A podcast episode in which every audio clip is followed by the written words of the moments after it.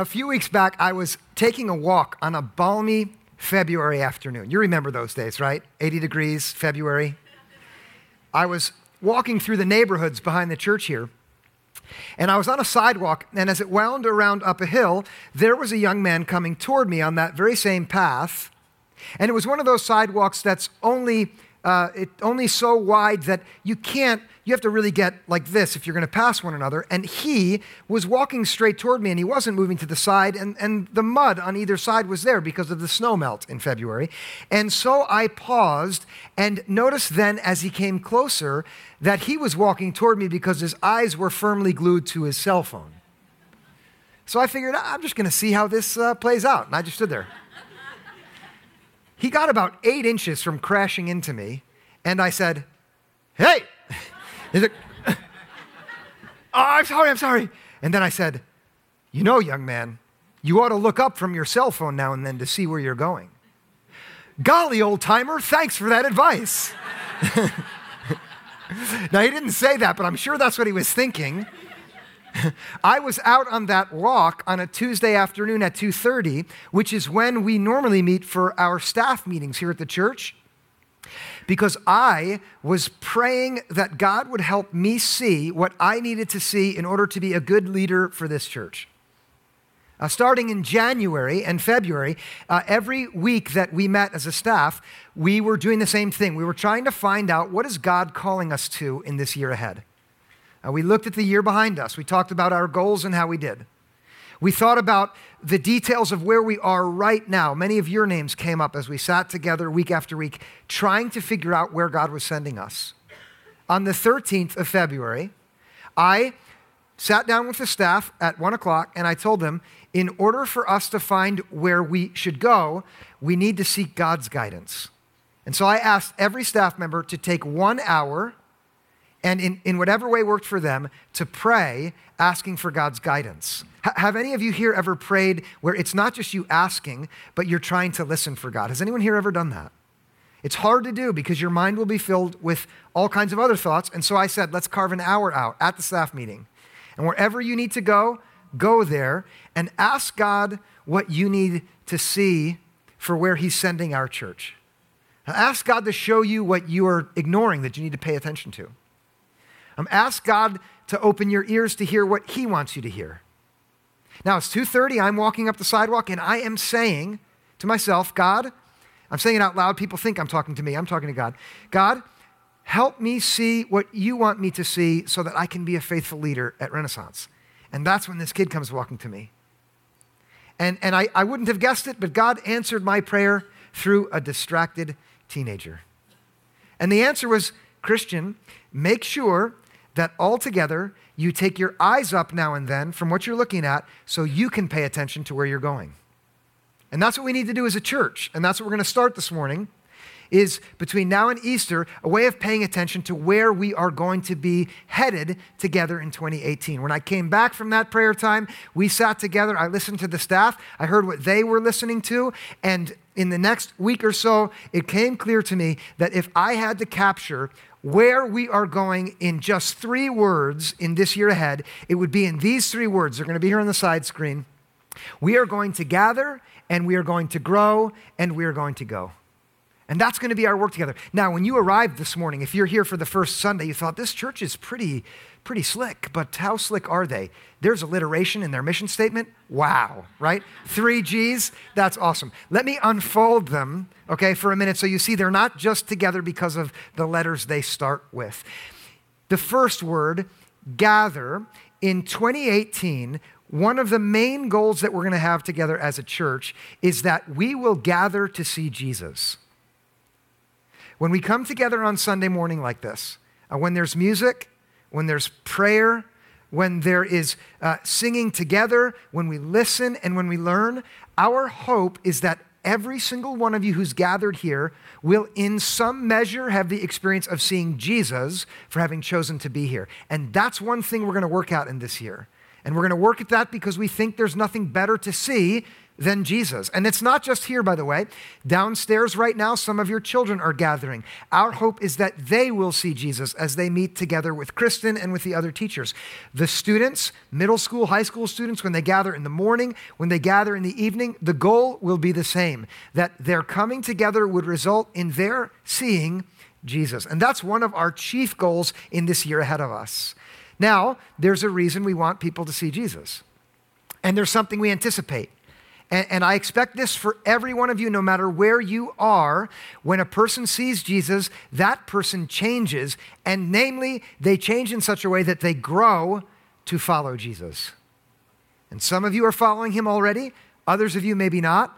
But I want you to understand this that when a person sees Jesus, really, uh, not a flimsy false picture of him peddled by some religious huckster, but a real picture of Jesus. When you see him, it is so attractive and magnetic that you will want to change so that you go with him, so that you begin to follow him.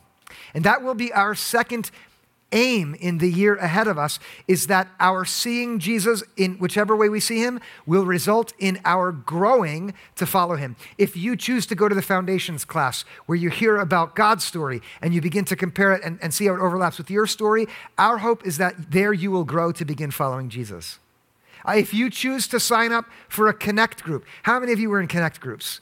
Our hope is that your being together talking about what happened on Sunday wouldn't just be fun and, and, and good uh, for getting to know people, although we want that, but our hope is that it would cause you to grow to follow Him better so that you'd move forward. If you're in a small group, uh, if you get together to study the Bible with men, if you gather with the women in this community, if you gather with moms, if you're a child and you gather during the week, all of those gatherings aim at your growing so that you will follow Jesus. That is going to be a second organizing goal for us in 2018. And here is the third that word go is chosen very simply because when a person grows to follow Jesus, they will always become someone who goes out into the world in such a way that they go to show Jesus. That is, they leave behind this moment of being transformed by Him and changed so that when they head out into the world around them, they shine like a light in the darkness. That's an image from Scripture.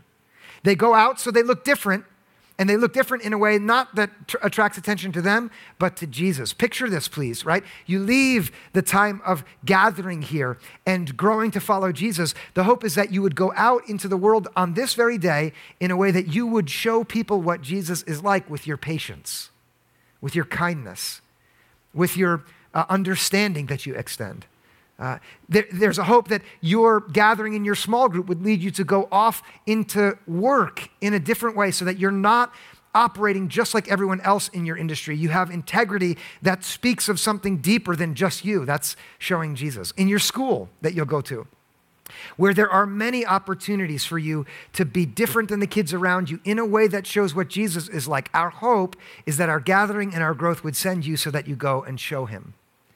Uh, picture this you go to Trenton to feed a hungry person, or you make a meal for a hungry family in Summit. You're showing Jesus. Uh, you gather gifts for kids at Christmas time who don't have families. They're, uh, they're in foster care. You are showing them Jesus. You decide to go run in Brooklyn on a half marathon because you're totally out of your mind. Why would you run? We have cars, people. But you do that, and you do that to raise money for, for people in Africa to, to provide water. You go to Guatemala uh, to dig a foundation and build a schoolhouse in a village in the mountains. And you're going to show Jesus. So these three, these three are what I offer to you now and will dwell on in the weeks ahead as an answer to the question of where are we going. Uh, that moment of prayer for me led me to the place where I can say, we are going to gather to see Jesus we're going to grow to follow Jesus and we're going to go to show Jesus. Would anybody in here be disappointed if I didn't ask you to repeat these three all together with gusto? Because I'm not going to ask. I'm not that guy, all right? But there's something beyond the letter G which holds them all together. And I'm, I am going to ask you, what connects these three beyond just all starting with G? Help me here. They're all about Jesus. Th- listen, we are going to be centered on Jesus. And I'm going to tell you why. And, and this, in my mind, this has less to do with this church than what is the most crucial and critical fact of your existence. You were made to center your life on Jesus. That's not just true about people who are interested in coming to church on Sunday. Because God loved the world that so much that he gave his only son. You know this passage some of you from scripture? Because that's true, it means that there is not a single human being who's ever lived or ever will live who wasn't made actually to center their life on Jesus, so that they will have the life which He alone has and has given out of love for absolutely everybody. And if you are going to come alive as God meant you to, it will happen when you see Jesus. And when you see Jesus in a way that you grow to follow Him, and then you become a person that He uses to show others who He is. It's what you were made for. If, as I say this, you have a little bit of a flame in your heart that awakens, that's not me, that's the Spirit telling you, yes, listen, this is what you were made for. Do some of you feel it? So, together, we are going to come again and again each week to see how this is so. Not because I say so, or because our staff decided it, or because all three letters start with G and you can push Jesus in there and have something snappy. No, because, here's why because when you look at Jesus and you see his way of being, you see that this is exactly what he did. Okay, here we go. You ready? He went out to gather people so they would see him. He wanted them to see him so that they would change and, and choose to go through life with him now. And as he did that with them, he wanted them to become those men and women who went out into the world to bring others onto that same path. Okay? If you're there already, let's decide that this is going to strengthen us to walk on that path even better, okay? And to wherever we go after this Sunday, to do it with more love in our hearts. If you're not on that path, watch. So, so try your best to open your eyes and pay attention. I, I hope that God will invite you, and then you will become someone who gets caught up in this, this cycle. Uh, this morning, it's in the book of Matthew that we will begin our observation of how Jesus operated in this way. In chapter 4 of Matthew, uh, we get really a picture of the first public ministry that Jesus endeavored on. He uh, had been baptized himself. He went into the wilderness for 40 days. He came out of the wilderness, and the first thing he did is he started to gather some followers. And that's where we begin, right? Gather. So if you would uh, find your way either to Matthew chapter 4, verse 18, or the text will be up here, uh, let's take our time to see how Jesus operated. Matthew 4, 18 reads like this. As Jesus walked by the Sea of Galilee, he saw two brothers, Simon, who is called Peter, and Andrew, his brother, casting a net into the sea, for they were fishermen. Uh, this is an extremely ordinary scene in the first century. Uh, all around, there would be men whose job was to catch fish. And the scene opens with Jesus coming into the place where there are two men who are at work. And so they're throwing their nets into the sea, and so far, completely and utterly ordinary. And then, as Jesus approaches them, this is what happens. This is verse 19.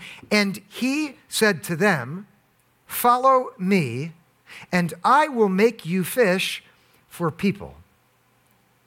Now, it is only uh, people who've gone to church long enough to think, well, since it's in the Bible, it's supposed to be special and meaningful, who don't think this is just plain weird. I'm serious, right? Just try to picture this. You are at work in your office, a stranger comes in, and, and you're typing, hey, come with me. I'll make you type for people. It's just bizarre. Uh, whatever work you do, if you would try to imagine what it would be like to have a complete and total stranger just saunter in and suggest to you that it's time to check out and come in this new way, it would be odd for you. And that's what's happening here. Jesus approaches these men and he says very, very definitely, It's time for you to leave this behind and come with me. I've got something new for you to do. Now, this is what happens. This is verse 20. Immediately, they left their nets and followed him. Now, something happened which is hard to understand. If it seems too easy and obvious, you haven't seen it yet, there is something extraordinary happening here because before this moment he was a stranger, but now he's caused them to leave their work and go off in a new direction in life. Something magnificent has just taken place, a major transformation. Now, the story continues in verse 21. As he went from there, now it's Jesus and Andrew and his brother Simon, who will eventually be called Peter. As he went from there, he saw two other brothers. It sounds familiar, right? James, son of Zebedee, cool name, and his brother John in the boat with their father Zebedee, mending their nets. Now, again, we have two brothers Again, their job is fishing. Again, Jesus approaching, uh, approaches them while they're at work. This time there's a boat and a dad. And just like the first time, here's what it says and he called them. Uh, we're to imagine that Jesus said virtually the same thing Follow me, and I've got something new for you to do. And the outcome in verse 22 immediately they left the boat and their father and followed him. This time it, it requires them to leave even more, but again, the same uh, uh, extraordinary outcome. They choose to go along with Jesus. Can you imagine that? Someone right now is like, My work is so annoying, it wouldn't take anything at all. Someone could walk into my office and I'd leave instantly. You're just waiting for this guy to come in and invite you, right? But that's not what happens here. What happens here is hard for us to see because our eyes are so far away from the 20 from the first century all these 21 centuries later. But with these fishermen and the first readers, when they hear this Rabbi Jesus, he already looks like a teacher, say these words to them. Look again at what he says. He says these words. Uh, he says, Follow me. What they hear rings in their ears with a familiarity that's hard for us to grasp. Let me explain. Uh, in the first century, the way it worked is Jewish families would gather at the synagogue to worship God and to learn about God. The children would uh, go off to receive instruction in the Torah. Have you heard that word? The, the first five books of what we call the Old Testament, this is the way of God. Torah means way. Uh, there with the rabbi, the children would receive instruction and they would grow. They would begin to learn. In every one of these little instructional groups, there'd always be one kid who stands out. Uh, some of you have been in Sunday school where that kid knows all the answers, right? Ooh, don't you want to slug him? Right? There'd be one kid whose pedigree was a little higher. His lineage could be traced back to the right tribe. Uh, he had the right kind of background and wisdom and wit. And inevitably, as the children grew, the kids who showed promise like this, they would be singled out. While the other kids were off fishing or farming or framing, this kid would come and stay behind as the rabbi would go to the temple. And now, as the rabbi was constructing uh, a, a wisdom and a picture of God for the adults there, this young man would stand back and wait for the opportunity to show off to say something wise to get the attention of the rabbi. Do you know what he's doing at this point? He's building his resume. Any of you waiting for like word back from the colleges you applied to? Oh gosh, I'm sorry. You know how you do this? You, you engineer your resume, you, you, you, you talk about um, the time that you worked at a paper company where you oversaw the inventory of two billion paper material products, right? That's how you describe your job of stocking the shelves, right? The, the young men start to do that. And the reason they do that is because what they want more than anything else in life is to hear a rabbi, a religious man, a teacher who knows God's way say those two words that they've always dreamed of hearing follow me. They want it more than anything else because they want to get on the road where they can see that rabbi and learn how to understand God. And it's only the privileged few who get to hear it. But do you see how different it is with Jesus? He doesn't wait for a resume. He doesn't need to see some impressive pedigree at all. He doesn't need to see a higher level of intelligence, or he doesn't need to see a, a, a, lineage that goes back to the right family tree. All he needs is to see some people who right now are waiting to be invited into something better than what they're at. And that's every single man and every single woman who's ever lived. And so Jesus The rabbi goes to them instead of waiting for them to come to him. And he says to them, I want you to follow me. I've decided before you even ever thought of coming with me that I want you to come along so that you can see me. And because this is Jesus' way with his first followers, in 2018 it's going to be our way that we are going to gather to see Jesus. And we're going to gather anyone and everyone. We're not going to wait for someone to come in here and to prove themselves worthy before we decide that together we're going to work at seeing Jesus. And the reason we want to see Jesus, it's the same reason why he went to those men so that they could come and see him, is not just so that they would see him, but so they, they would gather, so they would help me out here. They would, I am asking you now, grow. In the second service, my mom was here. She shouted, Grow. I was like, Yeah, mom. grow. He wanted them to come along. It's what the other rabbis wanted too, but Jesus, he wants them to grow in a very specific way. And put this story aside for a minute and put our goals as a church aside for a minute. Every one of you, you need to grow. You do.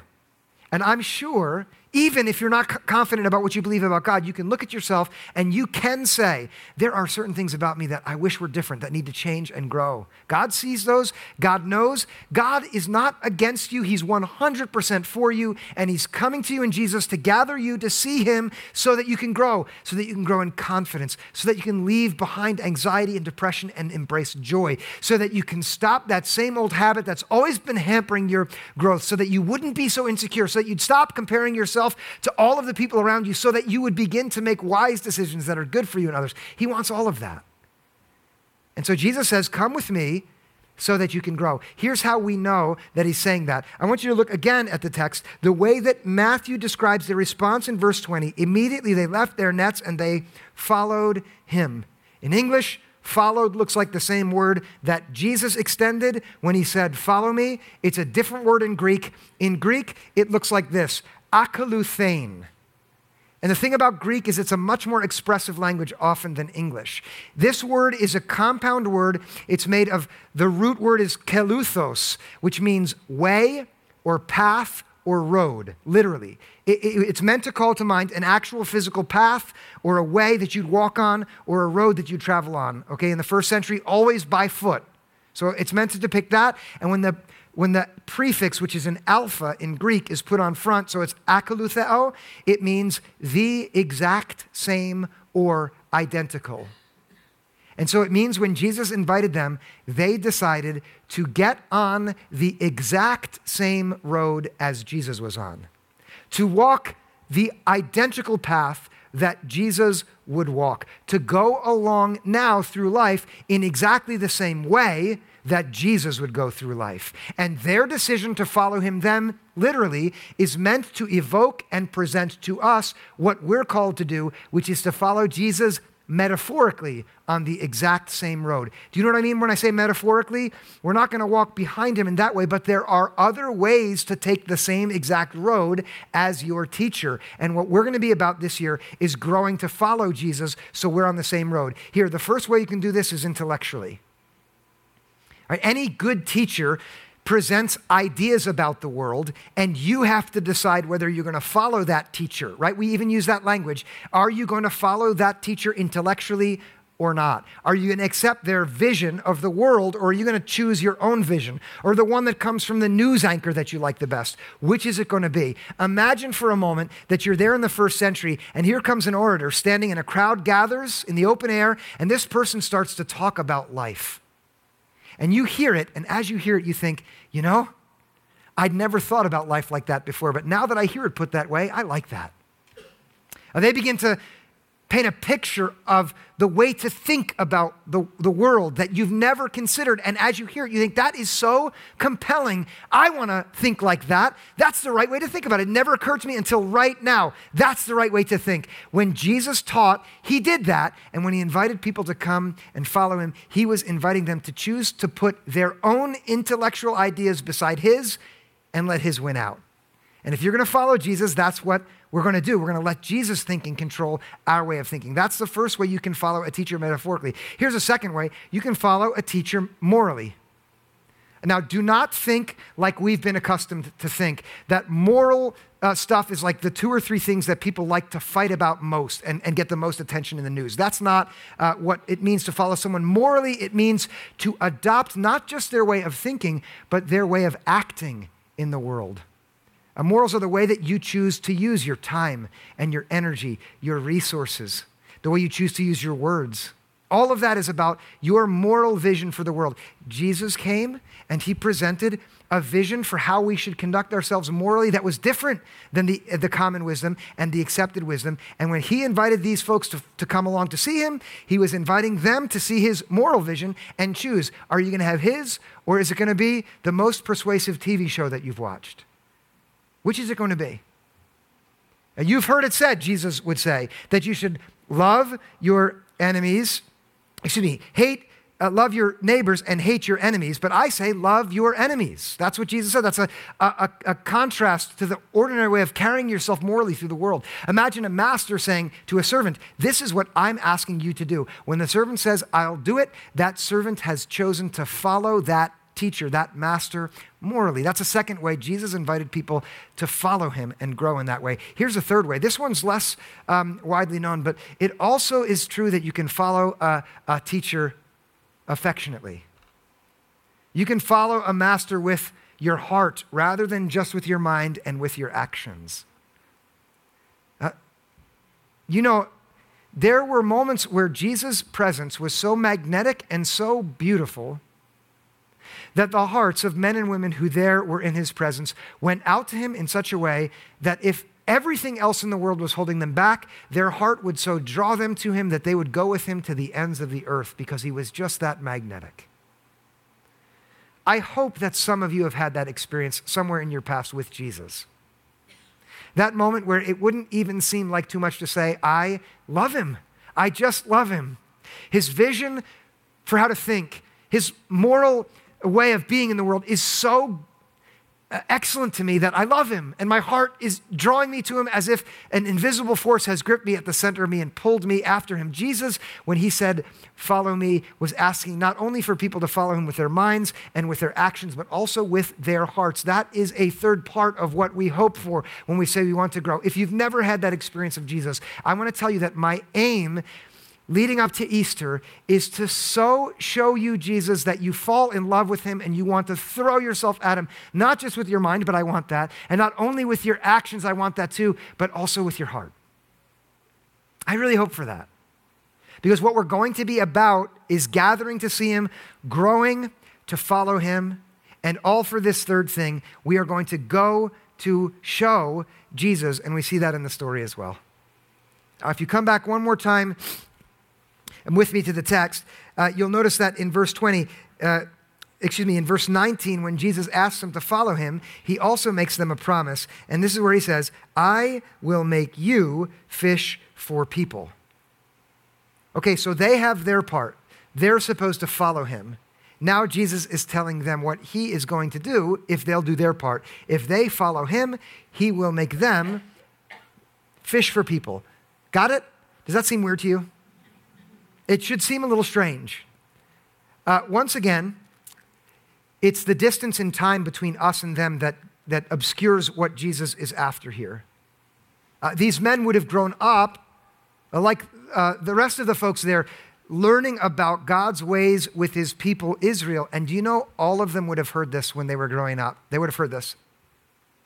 That one of the reasons life is so hard for us is that we're far away from God whether they accepted it or not, that would have been a part of Israel's history, understanding that there were times where their distance from God made their life correspondingly miserable. The closer they were to God, the better it was. The further they got, the harder life became. This is how they understood the exile. They were far from God in their, in their ideas, in their morals, in their hearts, and therefore life was a miserable affair for them, and they all knew it.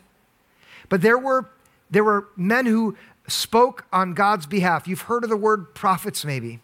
Now, some of you will know the Hebrew scriptures well enough to know the names of the prophets Isaiah, Ezekiel, Jeremiah, especially. They were exceptionally gifted in describing in poetic terms what it's like for a person who's far away from God and how good it would be for them if only they would come close to God again.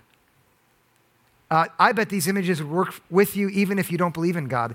Has life ever felt like a desert to you? Nothing's growing, everything's dry and dead. Imagine this promise one day there'll be a river of living water that comes right into that desert and turns it into an oasis, a garden. Have you ever felt like you're utterly alone and just wasting away? Here's a poetic image God will deliver you and put you in an inhabited town where your heart can be open to others who are there with you, and you will grow like a wildflower. Imagine thorns infesting the ground and those thorns turning into the most beautiful and fragrant and delicate white flower that anyone can ever imagine away in the wilderness, deliverance from the tempest. All of these are the poetic images that the prophets use for what God would one day do. Jeremiah, looking at the people of God and how far away they were from, were from God in, in Jeremiah chapter 16, listened, and God said, Listen now, tell the people that I'm about to gather them up again and bring them back into the land that I promised to them. Whatever you know about God, please listen now. God's heart is to bring people close to Him so that they would have the love and the truth and the grace and the power that they were made for. And Jeremiah said to the people, God's about to gather you up again. This is in Jeremiah 16. And then, in order to cast a very apropos image of what the ingathering would look like, Jeremiah says, and this is in verse 16 I am sending for many fishermen, says the Lord, and they shall catch them. So already, when these fishermen are at work, they know that they have a job which literally makes them the kind of people that Jeremiah would had envisioned many, many generations earlier. They were at work gathering in, and now Jesus comes and says, Do you remember that old promise that came from the prophet all those years ago? It's going to come true, and the way it's going to come true is when you let me gather you so that you see me. And then when you choose to go on exactly the same road that I go on, so that you grow to follow me, when you do that, Jesus was saying to these ordinary fishermen, you are going to be the way that ancient divine promise finally comes true, so that the people who are still miserably far away from God come near to him. And now I'm talking about you, okay? Every one of you. God wants you to come close so that you can see Jesus. And He wants you to see Jesus so you will follow Jesus. And He wants you to follow Jesus so that you become the way God brings other people who are miserably far from Him back to Himself for their own good. And now I'm talking about us all together. This is where we're going in this year, okay? Time for our faces up from the cell phones. We are going to gather together to see Jesus. Everywhere we gather, that's going to be beneath it. It doesn't have to be on the surface every time, but it's always going to be beneath it. We're gathering together to see Jesus. We are going to grow to follow him. I am going to try my best in this year, as are the rest of the staff, to create opportunities for you to gather, not just here, but in other places, so that you grow to follow him. And then our growth is going to be in every single way aimed at becoming people who show Jesus, so that those who far come near. Will you come with me? I hope by Easter I get a stronger yes from you. Let's pray together, friends. God, I thank you for this time to be with each other. I thank you that you are the one who in Jesus shows us the way it works, that you go out and you gather people in. We thank you that you gathered us here. Uh, we thank you also that when we meet together to listen and to observe Jesus, that you cause us to grow. I ask that for having spent this time with each other, each one of us would have grown to follow you better, to let our minds be shaped by you, our actions be determined by you, and our hearts be captured by you. And then, God, I ask that for having been like this together, you would send us out so that we would go into the world in a way that would show you to others.